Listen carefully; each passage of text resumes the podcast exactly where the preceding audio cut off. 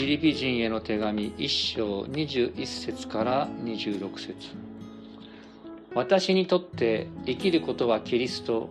死ぬことは益です。しかし肉体において生きることが続くなら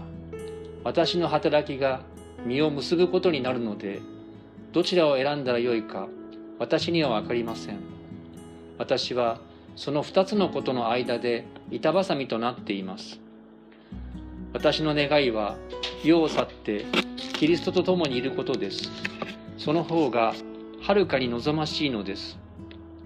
しかしこの肉体にとどまることがあなた方のためにはもっと必要です。このことを確信しているのであなた方の信仰の前進と喜びのために私が生きながらえてあなた方すべてと共にいるようになることを知っています。そうなれば私は再びあなた方のもとに行けるので私に関するあなた方の誇りは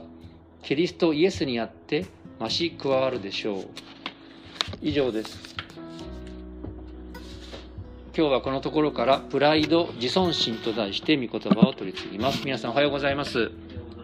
え早いものでもう10月になりました、えー、いろいろ、えー、先週の日曜日から今日に至るまでえ日本でもまた世界でも起こっておりますけれども今日は共にですね神様を礼拝しまた御言葉に聞きたいと思います。ちょっと暑いようでしたらまたエアコンなどもですねスイッチ入れていただければと思いますので、どうぞ調整してください。さてえ今日はですね先週読んだ箇所からですね少し長めのところを読んできました。え主にですねただ25、26節を取り上げていきます。え、ただ前後の関係があるので21節から読んだわけですけれども今日の25節26節の箇所は突然知らされたピリピ人の人々にとピリピの人々にとっての良い知らせなんですね。パウロが死刑になると思っていたけれども彼はいやあなた方のために釈放されるということをここで述べているそう確信していると述べているわけです。で一緒にとどまるあなた方のもとに行って共にいることができるようになるとパウロは今日の箇所で述べています。で先週見たようにですねパウロはこうが言っていたことはですね自分が苦しみから逃げるために自ら命を捨てたいということではありませんでしたむしろイエス様と共にいることがはるかに勝っていると言っていましたけどもそれはそういう意味ではありません繰り返しますが死ななければならない運命に彼があった。自分の力ではどうしようもできないこの死刑宣告をされるという運命にあった。その中で死を受け入れるのであれば彼は喜んでイエス様と共に過ごせることそちらを選ぶ。そしてそれがイエスと共に過ごすことが最も素晴らしいことだと。そういう意味で言ったんですね。でその上で彼は釈放されて生き延びるその理由を自分勝手な人生を送るためではなくてフィリピンの人たちの、まあ、ある面、利益のためだと先週述べたわけです。そして、その、フィリピン教会にとってどんな利益があるのか、何が良いのかということを今日の箇所で具体的に語っているんですね。で、その内容をもとにですね、今日3つの点を学んでいきましょう。やはり私たちの信仰の奥義とも、奥義とも言えるような素晴らしいことです。まず最初はですね、信仰の前進ということです。ちょっと復習のために25節を読める方は読んでみましょう。3、はい。このことを確信しているので、あなた方の信仰の前進と喜びのために、私が生きながらえて、あなた方全てと共にいるようになることを知っています。まあ、このことというのはですね、あなた方のところに行くことが良いことだと。それを確信しているという24節を受けていっています。その確信ゆえにですねフィリピンの教会の人々皆さんとこれから、まあ、私は釈放されて一緒にいることになると知っていると言っています。根拠は何かっていうのは学者がいっぱい議論してるんですがわからないそうです。でもパウロはその時死刑にならずに釈放されるっていうことをな知っていたと言われていますね。さあその中でパウルはですねその教会を訪れていって何が良いことが起こるかそれは信仰のピリピ教会の人々の信仰が前進するために彼はピリピの人々のもとに戻って共に過ごしたいというんですね。で実はこの前進という言葉、まあ、ギリシャ語で難しいんですがプロコペイ英語ではプログレスというちょっとスペル間違えましたけどもプログレスという単語になっています。でこれはですねピリピ人の手紙の中でパウロが頻繁に使う鍵ですの言葉です。前進する。覚えておいてください。前進という言葉。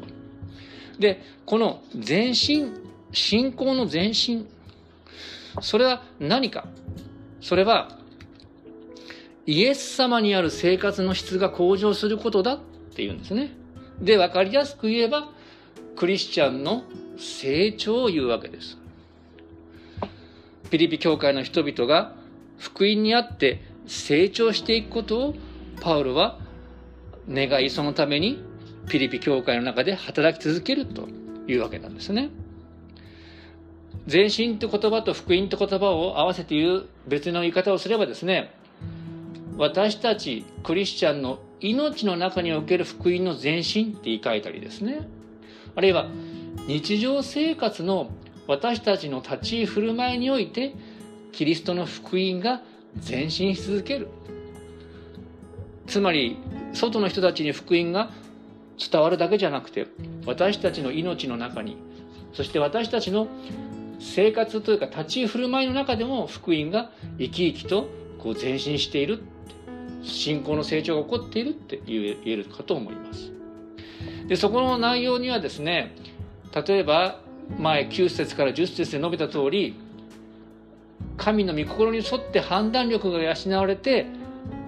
愛が豊かになることも含まれているでしょう。まあ復習できる方は復習してみてください。でさらにはですね何が信仰の前進なのか、まあ、成熟したクリスチャンの証なのかっていうことをパウロはこのピリピ人の手紙の中で繰り返し具体的に教えていきますのでそのことを一つ一つこれから学んでいきましょう。そしてパウロはですねこのようなクリスチャンの絶え間なく成長する様子を3章13節14節でこう言い換えていますこれもとても有名な素晴らしい言葉ですね。読んでいますね。兄弟たち私は自分がすでに捉えたなどと考えてはいません。読める方ここから読んでみましょう。3はい。ただ一つのこと。すなわち後ろのものを忘れ前のものに向かって身を回しキリストイエスにあって神が上に召してくださるというその賞をいただくために目標を目指して走っているのです。この絶え間ない信仰にある福音の前進そのことをパウロはこのように言い換えているわけです。2番目信仰の前進に続いてパウロは信仰の喜びについて語っています。繰り返し読んでいますね。21章25節。このこと釈放されてあなた方と共にいることが良いと確信しているのであなた方の信仰の前進と喜びのために私が生きながらえてあなた方全てと共にいるようになることを知っています。と述べています。2つ目の点がこの信仰の喜びですね。ちょっと難しい文法的なことを言うんですけどもこの信仰という言葉は喜びという言葉とも関係しているんですね。な英語の聖書では progress and joy in the faith となっています。この日本語でもですね信仰の喜びあ信仰の前進と信仰の喜びのためにとこう言い換えることができるわけです。でこの信仰の喜びって何ですか？っていうとですねこれはある種の宗教体験です。私たちのクリスチャン生活には喜びが伴うということですね。何かといえばですね実は私たちの信仰が前進していく時私たちがクリスチャンとして成長していくときにこの喜びを体験していくってことなんですね。私よくラジオ聞くんですけど先週のですね木曜日ですかね大谷翔平に勝ったことがある人っていうのをこう募集してる番組があったんです。でそこで大谷翔平の高校生時代花巻東高校の時にピッチャーの大谷翔平選手投手と対戦したっていう人が出てきました。で当時からですね高校1年生の頃から球が速くてこう有名だったんですね。こうこういう坊主頭とか。そしてその時にその彼はですね東北のある福島の一つのチームとして東北大会で対戦したそうなんですけども大谷翔平と対戦して球がすごい速かった。でもコントロールが悪かったんですね。だから1打席目はフォアボールで選んで出塁した。そしてただですね2打席目3打席目はやっぱり三振と凡打でその彼はアウトになったんですが、まあ、大谷選手コントロール悪いのでそのチーム自体は勝ったっていうんですね。でまあ新聞ではですね大谷翔平が調子悪かったみたいなこと書いてあってあの彼らが負けたことがですねすごいニュースになるぐらいやはり注目されていたんですね。でご存知の通り今大谷選手はですねこの投手としても打者としても成長してそして彼はですね投手としてのこの勝利の喜びとかですね打者としてのこのヒットやホームランを打つ喜びそしてチームが勝利する喜びということをこう体験して、まあ、今朝なんかあニュース聞いたんですけど来年です。1年間契約したんですね。1年間で43億円ってですねどういうものだと思いましたけど、まあ、それはともかくですねもう野球選手お礼に挙げましたが選手も成長すると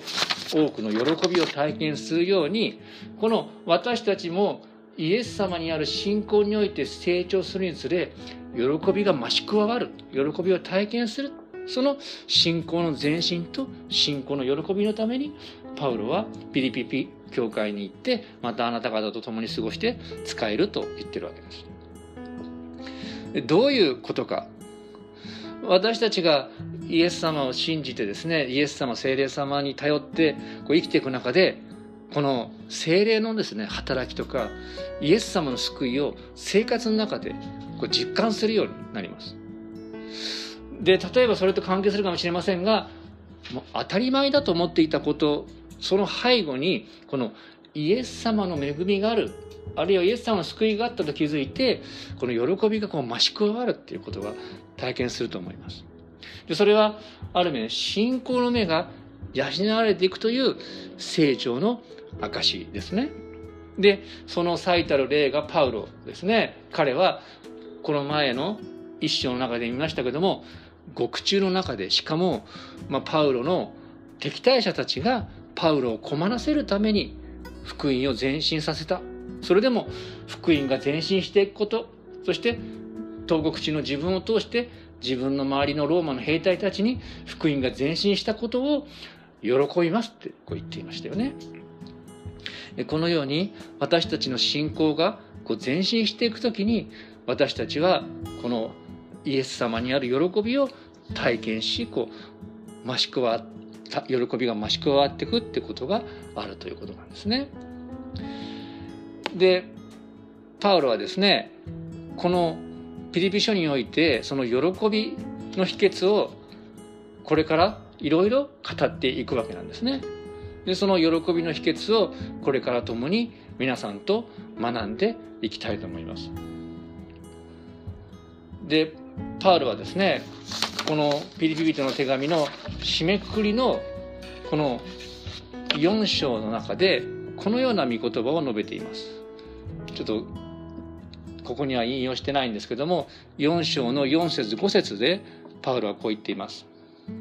最後の締めくくりでこのような理想を目指してくださいと言っていますいつも主にあって喜びなさいもう一度言います喜びなさいあなた方の寛容な心が全ての人に知られるようにしなさい。主は近いのです。ピリピ4章の4節5節。手紙の最後の章でいつも喜びなさい。主にあって喜びなさい。もう一度言いますよ。喜びなさいとこう進めているわけです。最後。健全なプライドということですね。26節読める方一緒に読んでみましょう。3はいそうなれば私は再びあなた方のもとに行けるので私に関するあなた方の誇りはキリストイエスにあって増し加わるでしょう。でここでですね少し理解するのに難しい言葉が出てきます。私に関するあなた方の誇りはイエス・キリストにあって増し加わるでしょう。この誇りが増し加わるとは一体どういうことか。英語ではですねボースティングっていうねまあ本当に誇るっていうことなんですね。で特にまあプライドとか誇りとか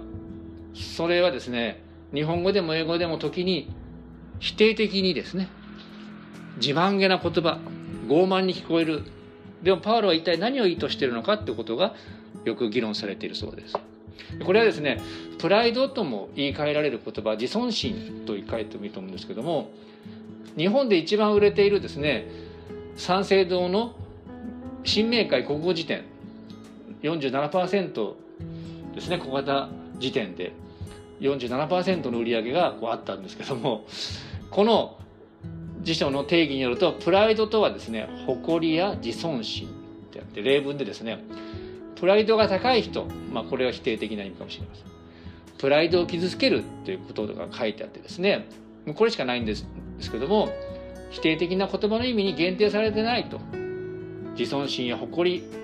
をプライドと言います。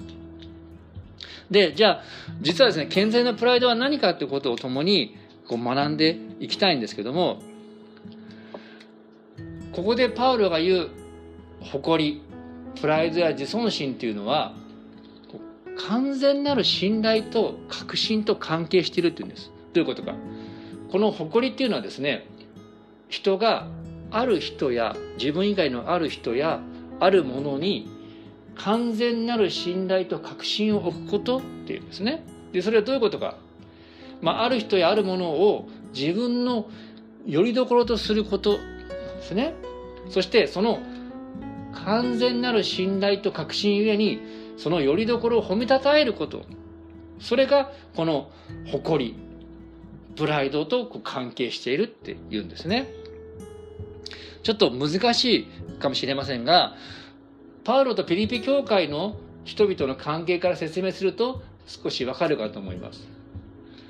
一章26節で言ってることはですねパウロが釈放されたことのゆえにピリピの人々がイエス様を褒めたたえることを指すと思われるんですね。つまりピリピ教会の人たちはパウロがこう死刑に遭わないように釈放されるようにイエス様に神様にこう祈っていたわけです。でこのパウロの投獄っていうのはピリピ教会の兄弟姉妹にとっても辛い経験になりました。親しい人がローマで死刑になるかもしれないってこともそうですけどもこの彼がローマで裁判を受けている犯罪人として裁判を受けている。つまり自分たちの教会を作ったパウロが犯罪者として裁判を受けているっていうのはピリピンの人々にとってこうそれを恥ずかしく思ったりですねこう肩身の狭い思いをしたとも考えられるわけです。あのここ数年ですね冤罪死刑冤罪の死刑囚の人たちが無罪判決を受けるあるいは釈放されるっていうことがたびたびニュースになりますよね。でその人たちはですねたとえ無罪であったということが、まあ、確定しても自分自身の名誉を回復することが大変だったりその方本人だけじゃなくてその人の家族もですねあ犯罪者の家族だっていうことで名誉を回復することが難しいということがあるそうなんですね。でそのようなわけでピリピ教会の人々の祈りや願いに応えてイエス様がパウロをこの死刑から免れて釈放されるようにそして再会を果たしてくださる。そうなるとですねピリピ教会の人たちはこのイエス様をもちろん当然ですね大いに褒めたたえることになるわけです。私たちの祈りに応えてイエス様がパウロを使徒パウロを釈放してくださった。そして私たちのもとに返してくださった。そして私たちの汚名も晴れて回復あ返上されて名誉が回復したとこうなるわけですよね。でそれらの一連の出来事をもってパウロはですね私が再びあなた方のもとに行けるので私に関するあなた方の誇りはキリストイエスにあって増し加わるということです。ピリピの人たちがイエス様に確信を置いてパウロの釈放を願っていた。